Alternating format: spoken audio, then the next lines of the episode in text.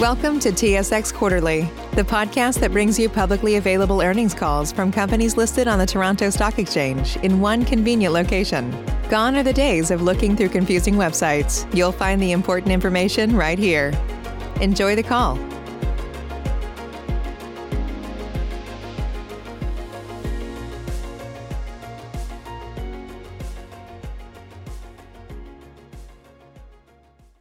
Thank you for standing by.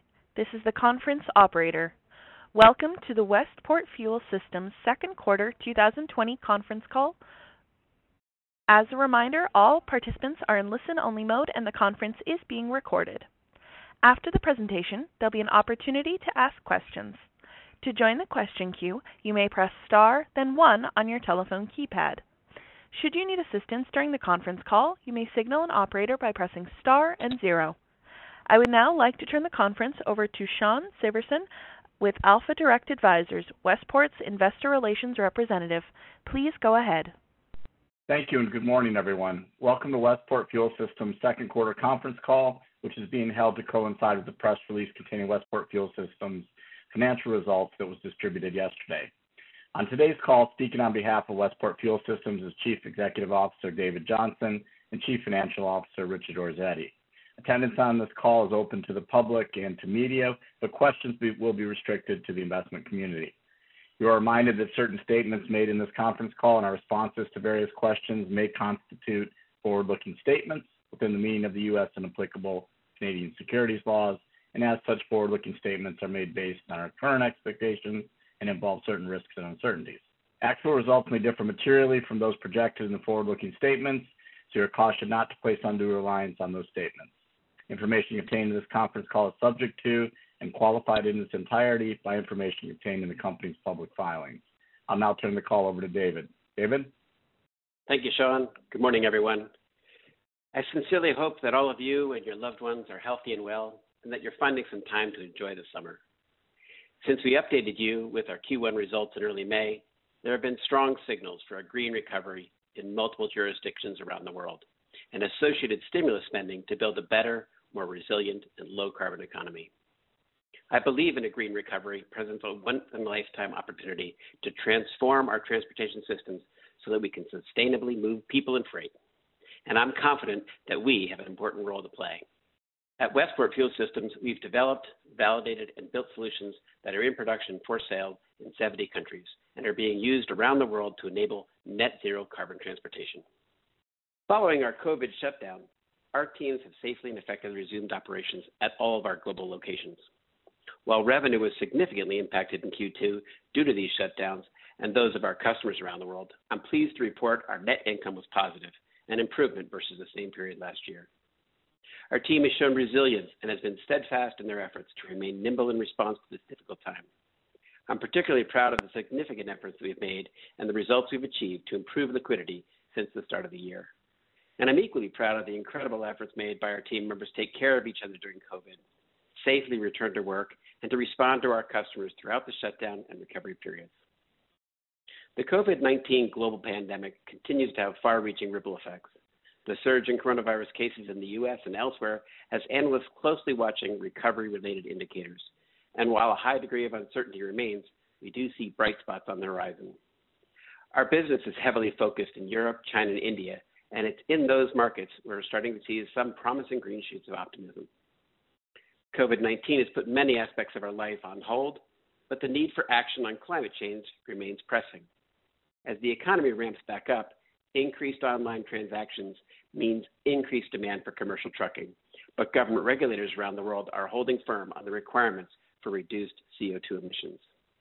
Air quality improvements during the lockdown brought new focus to the public health discussion and the benefits of deploying cleaner mobility technologies. I'll talk more about each market shortly, but first I'd like to share some top-line financial results. Our second quarter results directly reflect the impact of COVID-19 related customer shutdowns, which began in China in January, spread to Europe in March, and then North America in April.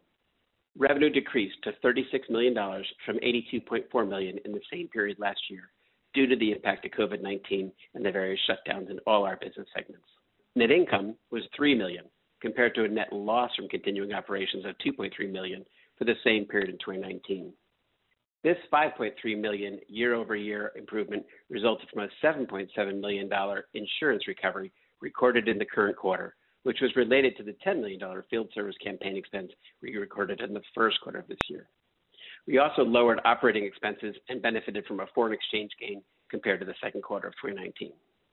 As you've heard, we've been hard at work to shore up our balance sheet, strengthen liquidity, and reduce our cost of capital to weather the difficult market conditions brought on by COVID-19. Since the beginning of the year, we announced over $50 million in liquidity improvements with new debt facilities totaling $32.9 million. We also deferred $6 million from principal payments due in 2020 and refinanced our convertible notes with the Cartesian Group, extending the maturity and reducing the coupon rate. We're also participating in government wage subsidies and other support programs, netting a cumulative benefit of $3.8 million in the second quarter.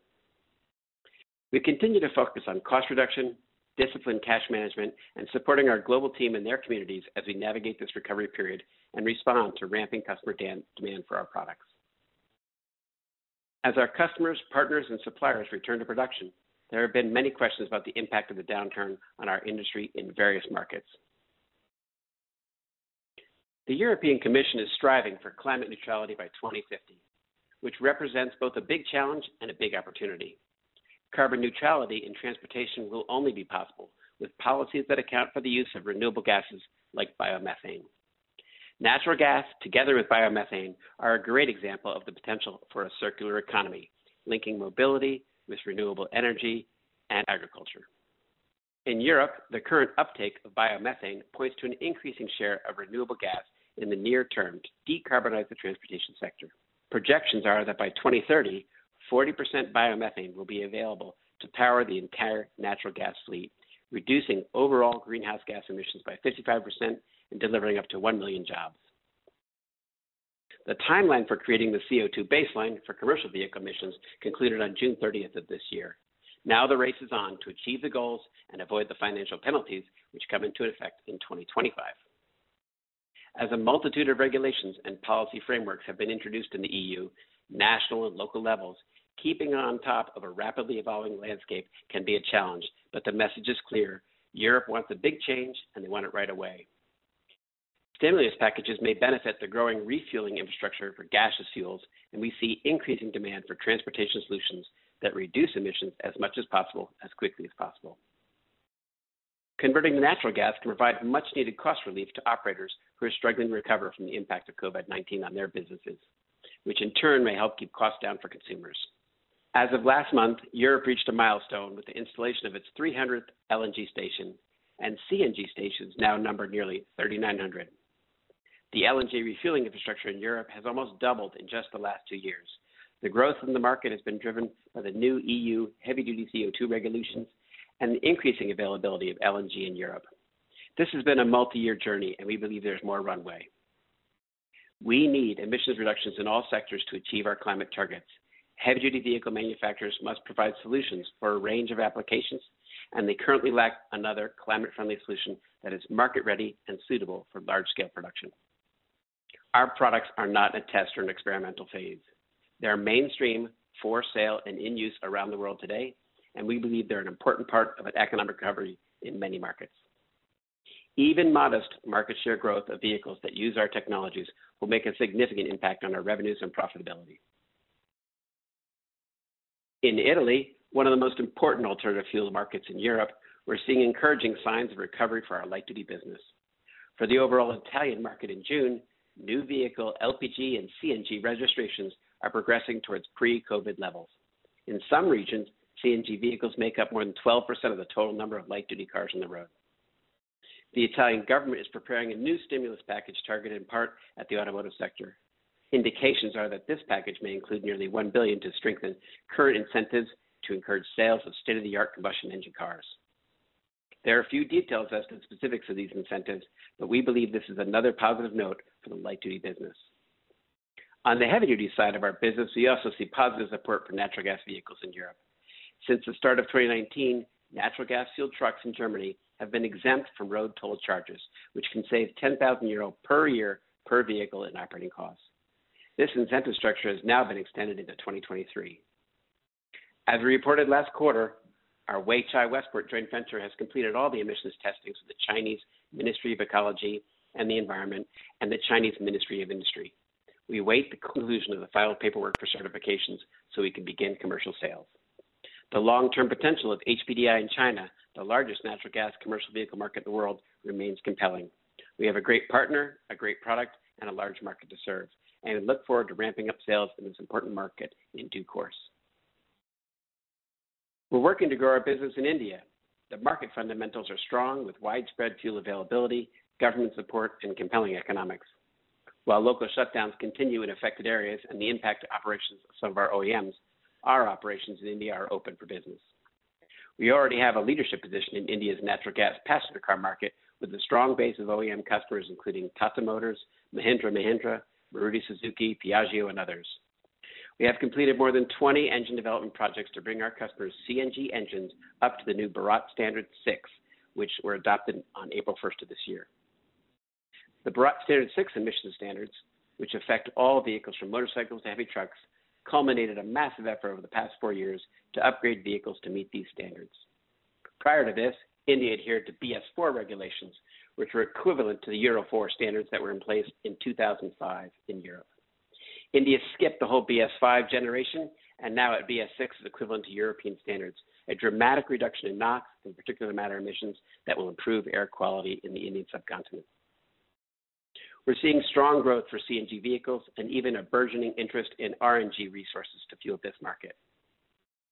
CNG vehicles are attractive in the Indian market, with most OEMs offering multiple vehicles powered by CNG because of the fuel price difference versus gasoline and diesel. CNG fueling infrastructure is growing with over 1,700 stations in place today and expected to double to 3,500 stations by 2023 and then on to 10,000 stations by 2030. We're pleased with the progress we've made on the new BS6 products in India and believe there's strong growth potential for us there. There continues to be much interest around hydrogen vehicles in recent months, and I wanted to share a few of my thoughts. While hydrogen faces many of the same challenges that natural gas vehicles faced 10 to 15 years ago, the appeal of a net zero emissions technology is undeniable and presents a compelling long-term option for our future. We, along with others like Iveco and Scania, have spent the better part of a decade successfully tackling similar heavy-duty vehicle obstacles as what we see in the hydrogen market today. A lack of fueling infrastructure, the challenge to efficiently produce hydrogen, a substantial incremental vehicle cost, and scaling up of vehicle production. Hydrogen fuel cell vehicle sales remain low in volume, expensive to produce, and restricted to sales in a few countries or regions that have built hydrogen fueling stations. That said, progress has been steady. As I said earlier, this story is familiar to many of us who have been around this industry for a while. We already participate in the hydrogen market across all transportation applications, and we continue to make investments in this opportunity. We sell hydrogen components engineered in Canada and manufactured at our facility in Italy to customers like Plug Power, Ballard, and OEMs and their Tier 1 suppliers.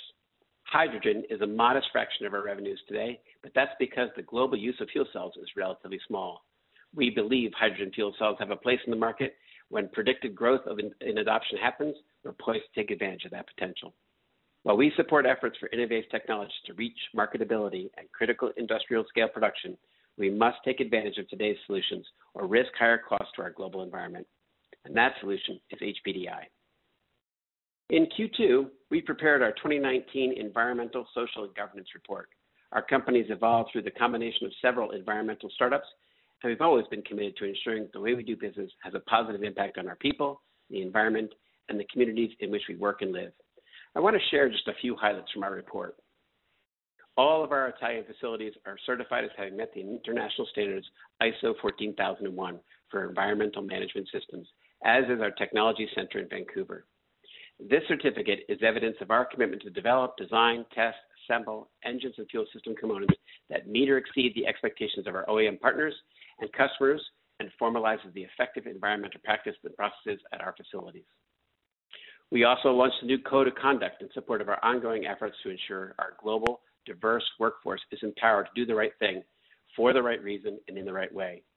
Over 95% of our employees completed the training on our new code of conduct. And this year, we achieved gender parity on our board of directors. We continue to be committed to delivering financial results and care just as much about the way in which we achieve those results. So I encourage you to read more about our efforts in the report on our website when it's published on August 11th. As we look out to the remainder of the year, the steady recovery of our OEM and aftermarket businesses, the growth of HPDI in Europe, and the upcoming production launch of HPDI in China are keys to our success. Now I'll turn it over to Richard to review our financials. Thank you, David. As David described in the financial highlights at the beginning of the call, during the second quarter, our revenue was $36 million, which was a year-over-year decrease of $46.4 million. The decrease was mainly driven by COVID-19 related factory closures and reduced customer demand. As we discussed in our first quarter results call, our facilities in Italy were closed in April and reopened in early May. We were also impacted by the temporary closure of our HPDI launch partners facilities in April. As most of our businesses have now reopened, we are seeing improvements in demand and are expecting moderate recovery through the remainder of the year. Perhaps most encouraging is that we are seeing stronger HPDI orders than previously expected. Consolidated gross margin for the quarter decreased by $7.1 million or 37% to $12.2 million compared to $19.3 million for the comparative period in 2019. Gross margin decreased due to lower overall sales during the quarter and contractual HPDI price reduction. Offsetting the sales decline was a $7.7 million insurance recovery recorded in the current quarter, which related to the $10 million charge we took in the first quarter for a field service campaign for the replacement of pressure release devices. Consolidated operating expenses for the quarter ended decreased by $14.7 million to $10.5 million, or 58%. Operating expenses were lower due to government wage subsidies, compensation reductions, and reduced spending in the current quarter. In addition, we had an unrealized foreign exchange gain of $3.6 million due to appreciation of the Canadian dollar. Net income of $3 million increased by $5.3 million compared to the second quarter in 2019 as a result of a $7.7 million insurance recovery that I spoke about, lower operating expenses due to government wage subsidies, salary reductions, and the higher foreign exchange gains. And this was partially offset by lower gross margins and lower earnings from our CWI joint venture. We saw a similar improvement in EBITDA compared to the prior year quarter. EBITDA increased by $5.2 million from $4 million to $9.2 million. After adjusting for non-cash and non-recurring items, year-over-year adjusted EBITDA decreased by $1.9 million from $8.1 million to $6.2 million. Excluding the insurance recovery, adjusted EBITDA would have been negative $1.5 million for the quarter. Turning to our business unit performance, OEM revenue was $19.1 million during the current quarter, which decreased by $25.6 million year-over-year, mainly due to facility shutdowns and the HPDI price reductions. We expect to see a recovery in sales during the second half of 2020 as HPDI sales volumes return to pre-COVID-19 levels and continue to grow. The OEM business segment generated operating income of $1.1 million during the quarter, and this was mainly due to the $7.7 million insurance recovery. The independent aftermarket generated revenue of $16.9 million during the quarter, a decrease of $20.7 million year over year, mainly due to the shutdown of our plants in Carrasco and Albinea, Italy during the pandemic. On an optimistic note, customer demand has been recovering steadily over the past 3 months. Due to austerity measures taken by management and wage subsidies, the operating loss in the independent aftermarket business segment was $1.2 million and not a larger deficit. TWI's operating income decreased by 32% year over year due to lower sales driven by OEM factory shutdowns and reduced customer demand due to COVID-19. The equity income from the joint venture was $4.1 million, which was down 31% year over year due to lower CWI earnings driven by a 21% decrease in sales. Now turning to liquidity. During the quarter, we had a net cash outflow of $10.2 million. Our operational cash flows were impacted by reduced sales volumes from factory shutdowns caused by the pandemic and a buildup of inventory as a precautionary measure to secure our supply chain. Further, we were also impacted by lower dividends from CWI. During the quarter, we also made our annual royalty payment to the Cartesian Group, which was partially offset by a new financing secured from Unicredit under the Italian government liquidity decree. In response to the financial impact of the pandemic, we have also taken actions to reduce costs, obtain wage subsidies from governments and other support programs, and delay non-critical projects and capital expenditures. We executed against our plans to refinance the company to improve liquidity and our ability to finance the growth of the company. Over the past several months, we have successfully completed over $50 million in new financing and refinancing, which has significantly improved our liquidity. Over the next year, we will continue to evaluate our financing needs to ensure alignment to the long-term growth plans of our businesses. We are confident that our action plans will provide us with the necessary liquidity to meet our obligations as they come due and provide the capital to continue to grow our business. With that, I turn it back to you, David. Thank you, Richard. To recap, we remain focused on a few key priorities for the second half of the year. The successful launch of HPDI in China, continued cost reduction, new light-duty and heavy-duty OEM businesses in key market geographies, profitable growth of our light-duty business through both aftermarket and OEM channels. Despite the near-term uncertainty, a strong regulatory ecosystem is still there, and so is a strong desire for a green recovery. I'm confident in our team, and we're committed to delivering. Westport Fuel Systems is market-ready, tested, and gaseous fuel vehicles have achieved scale in many market segments. With the potential of renewable gas to offer net-zero carbon solutions, we're ready to be part of the economic recovery. With that, I'd like to turn it back to the operator to take your questions. Thank you.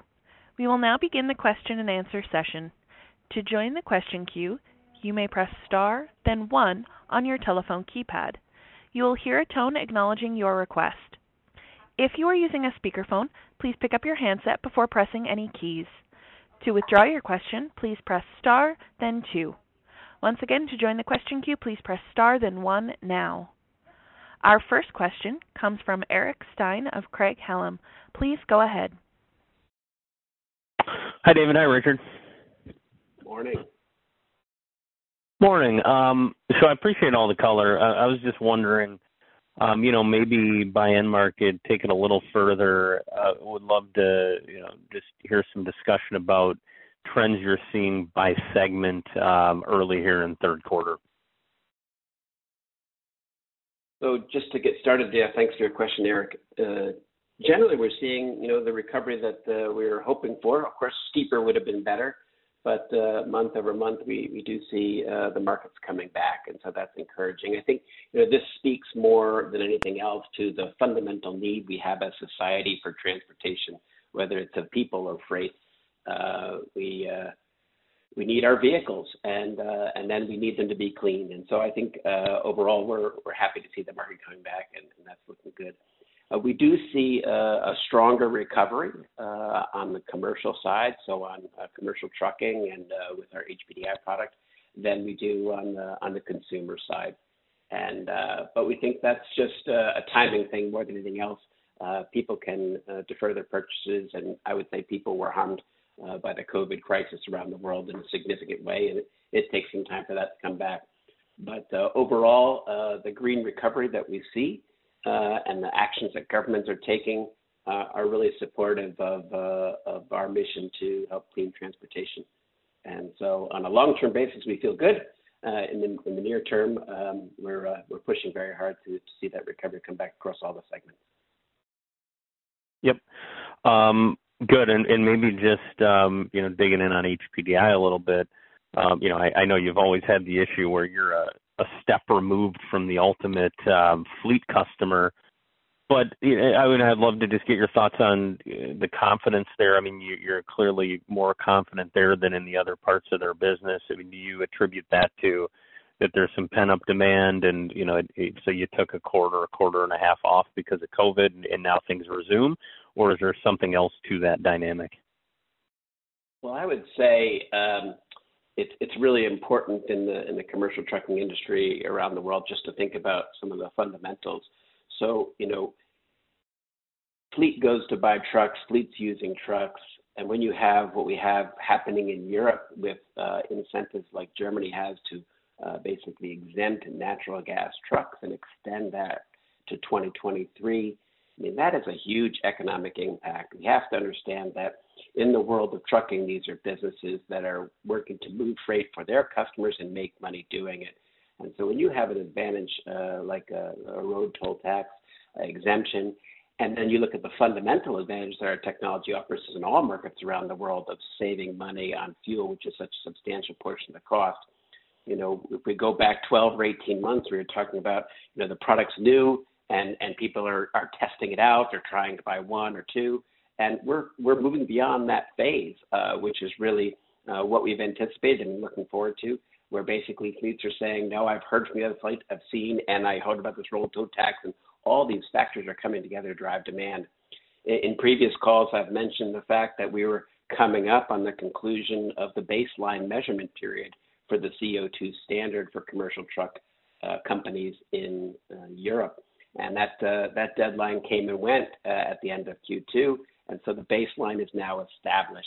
And if you dig into any of those reports, you can see that long-haul trucking has an absolutely fundamental weighting of on the order of 70, 80%, depending on what exactly you categorize as long-haul. But it's really the factor in having OEMs be able to achieve their targets in 2025 and 2030. And so now, as I mentioned in my comments, you know, the race is on to meet those targets. And so I think all those factors are coming together to be really supportive of our business and the growth of that business. You know, so overall, we're pleased about that dynamic playing out in the market right now. Yep. And then my last question, and you kind of read my mind there, but on the baseline now being set, so it sounds like part of that is your current partner now is really incentivized to push on HPDI, but curious how that's starting to impact or continuing to impact conversations with new potential partners. Yeah, I think the most important thing here that I was worried about in the COVID period and has not come to fruition is that no one is backing down from the requirements in 2025 and 2030 with respect to CO2 emissions from commercial trucking or for passenger cars for that matter. And so, you know, like it is on your mirror, objects are closer than they appear. It's coming, right? It's we have this deadline as an industry. We have these penalties that are looming, and we have this need in the world to clean up transportation, reduce CO2. And I think the markets and our customers and prospective customers are increasingly recognizing that we can help them meet those requirements. And certainly our lead customer is showing the way. Okay, thank you. Thank you, Eric. Our next question comes from Colin Rush of Oppenheimer. Please go ahead. Thanks so much.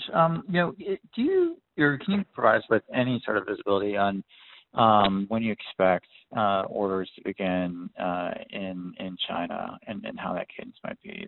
Obviously, you're very close with your partner there, but I want to get a sense of if you gain any indications around timing on that at all.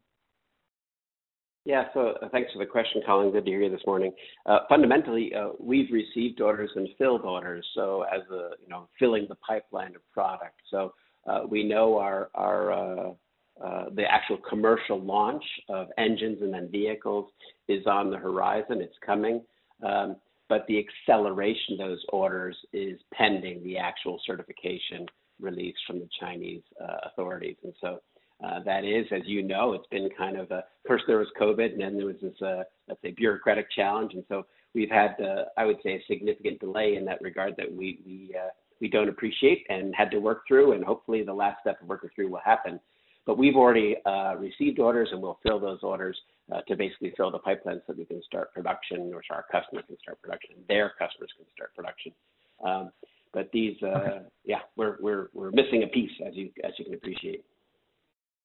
Yep, got it. Okay, and then just shifting gears to the hydrogen, I appreciate the commentary around that and the gas expertise. I guess, can you speak to the opportunity near term as folks go through the early stages of vehicle development?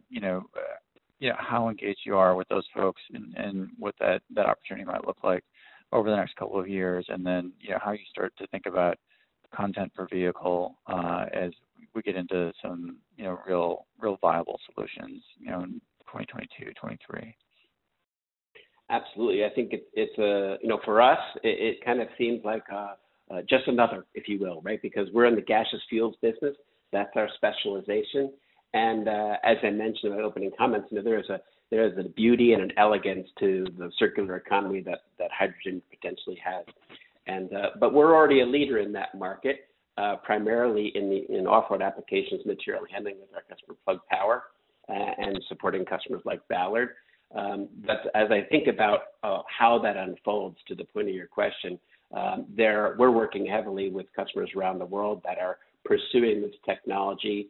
You know, China, Japan, North America, and so forth. So we have a very good engagement with customers that are developing products, and we're supporting them strongly. And yeah, we're excited about the opportunity, but I do have to be cautionary in my kind of outlook, because there's a lot of work to be done to go from prototypes to production to volume on all these on-road applications. You know, I think you're aware that in North America, we have some fuel cell vehicles that are already in the marketplace, but it's a small world, and only a few refueling stations. And in places like Europe, we have very little so far. So there's a fair runway to go, but we do think it's an important technology support and a very big opportunity for our industry and transportation in general to decarbonize. And so while governments are supporting it and industry is supporting it, we're there also to support it with the kind of components that they need to go along with the fuel cell and provide a system in total for delivering the fuel from the tank to the fuel cell. Thanks so much. Pleasure. Our next question comes from Rob Brown of Lake Street Capital Markets. Please go ahead. Good morning. Good morning. Just wanted to follow up on the HPDI business. I think you talked about stronger order activity you expected in the second half, and could you just maybe clarify that a little bit in terms of, do you see pre-pandemic levels kind of getting back to there, or do you see growth beyond that? And sort of how fast is that ramp looking to you at this point? Yeah, thanks for the question, Rob. Good to hear you this morning. So the fundamentally, as you know, from 2018 we launched to 2019, we saw significant growth. And we forecast going into 2020 that growth would continue, and that we would see further increases as the product gains traction and LNG infrastructure builds out. And so that was kind of our plan. Clearly, the COVID crisis, pandemic, their actions around the world, the shutdowns of our customers, the shutdowns of our plants, this punched a big hole in our plans. But what we see actually is that with the order that we're receiving in Q3 and Q4, we have an opportunity to make up for those losses in total, and perhaps do better than our original plan. So there's lots of work to be done, and nothing's done until it's done. But overall, the outlook is quite positive for the next 2 quarters.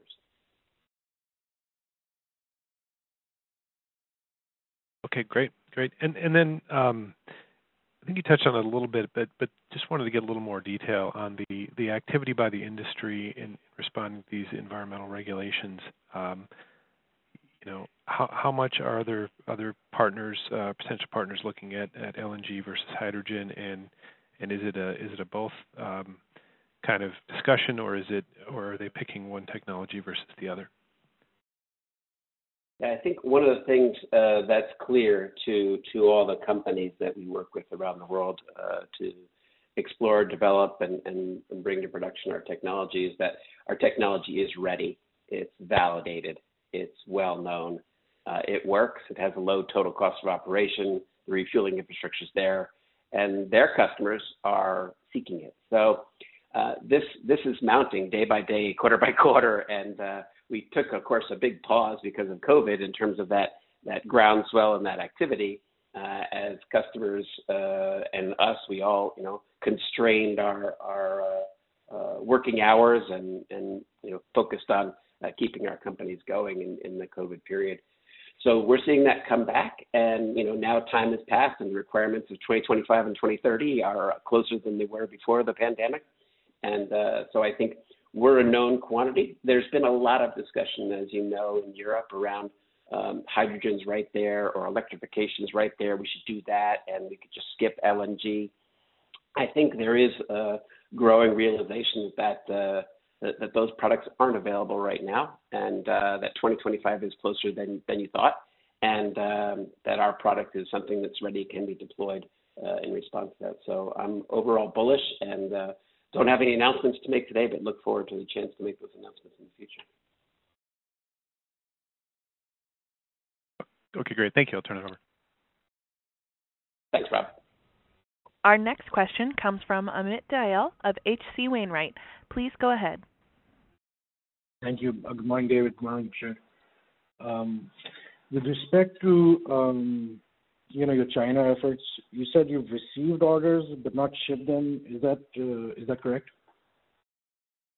Well, so we've received and shipped some, and we've got some still to build. So this is a normal process, I would say, of filling the pipeline of the pre-production parts and then production-ready parts and then regular order flow. We are not into the regular order flow at this point in time, but we do have an order that's not yet filled that we'll fill likely in Q3. Understood. So these are just like in the tens, not the hundreds, I believe. I mean, is that the way to look at it? Yeah, I can't go into the quantities, but they're meaningful to us, and they're representative of the launch, similar to what we did with our launch partner in Europe 2 years ago. Okay, understood. That's good to hear. With these loans and grants, etc., that you've taken on in the past few months, are there any particularly restrictive terms or covenants associated with any of that that we should be aware of? I mean, no, there's no. We're just regular commercial terms, nothing restrictive. Okay, understood. Yeah, frankly, a lot of the loans we've gotten have really improved our cost of capital and extended our maturities, and so. The government-supported financing has been really, I would say, friendly to industry, and so we were pleased with what was on offer and glad to have been able to secure it with our team in Europe, for example, and the support of EDC also.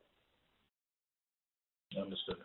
And then, with respect to sort of the recovery you're seeing, you're back in sort of all your locations are open again. You're functioning, I guess, at somewhat normal levels, probably.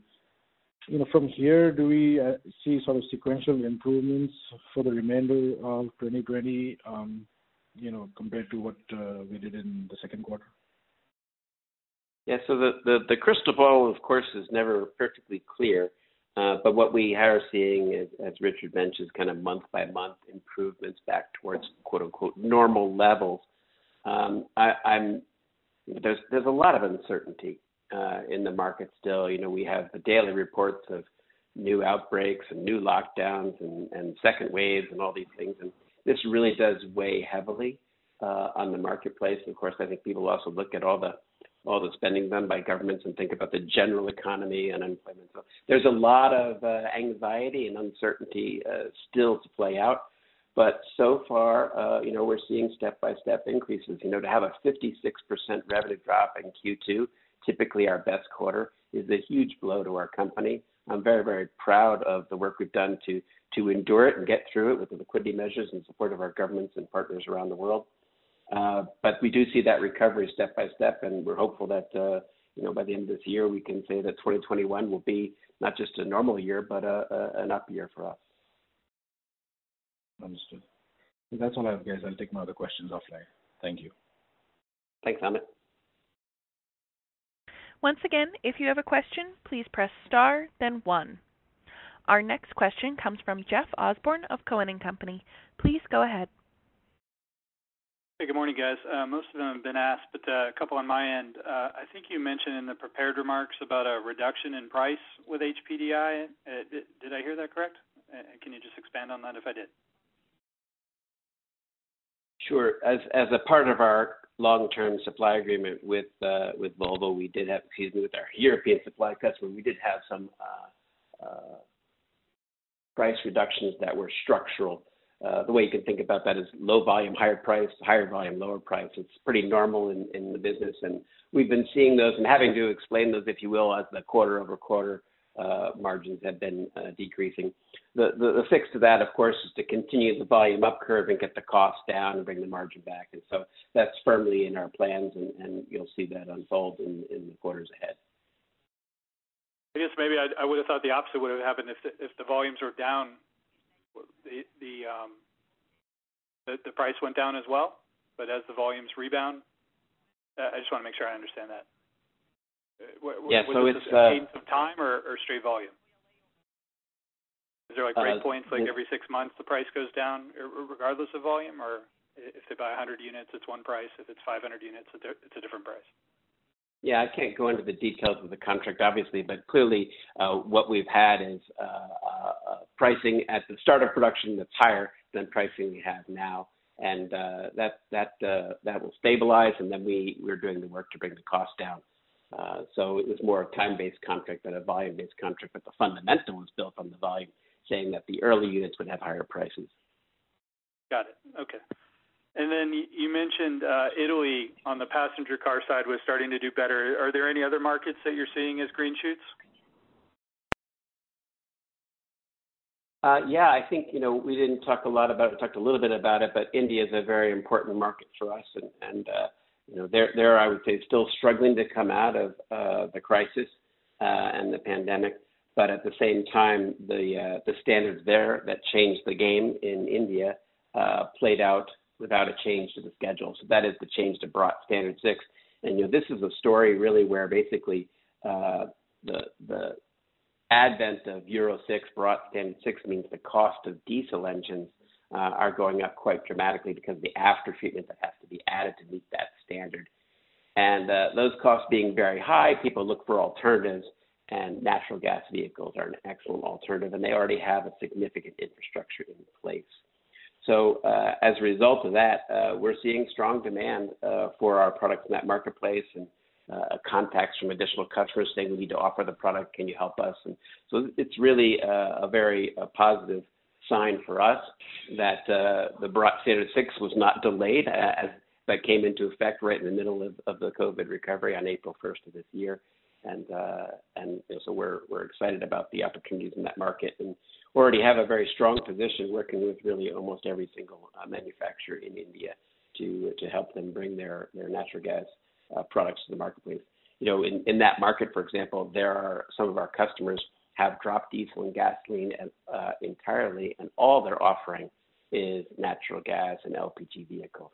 And so those kinds of changes are really significant and really bode well for our business. Makes sense.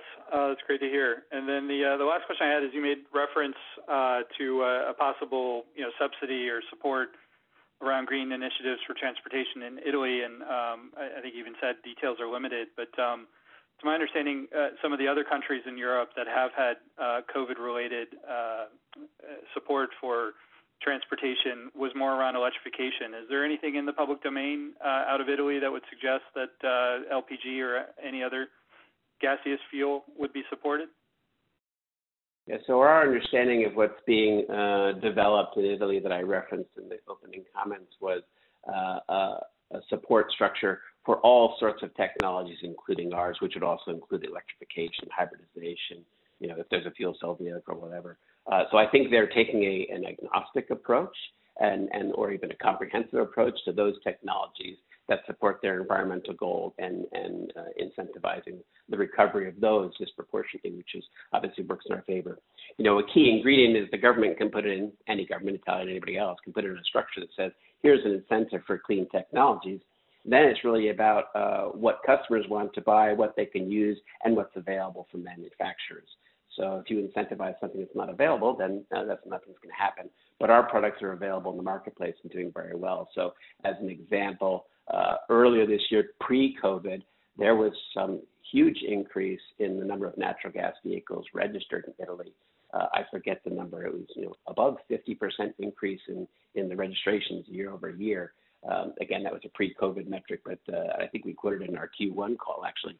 But so the market's moving in that direction. and the kind of support we get from the government then applies to many technologies, including ours, is what we expect. Perfect. That's all I had. Thank you so much for the detail. Pleasure, Jeff. Good to talk to you. This concludes the question and answer session. I would like to turn the conference back over to David Johnson for any closing remarks. Yeah, thank you very much. I appreciate everybody joining the call. As you can well understand, not just us, but around the world, COVID has been an absolute challenge for business, and we're amongst that. I am very pleased with the work that we've done to get through it, to take care of our team members, to support our customers as they close and reopen and they're changing demand. And now we're seeing the recovery that gives us hope that the future is a green future that we can support and grow into. So overall, I think we're through this crisis to a large degree. There's still some uncertainty in the future, but overall we're on a good path, and I think we're well positioned to grow and prosper in the coming future. Thanks again for your time and support. This concludes today's conference call. You may disconnect your lines. Thank you for participating and have a pleasant day.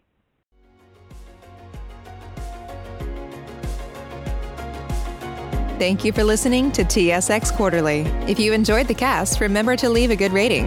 And remember, for any additional inquiries, please consult the company's investor relations section on their website. See you next time.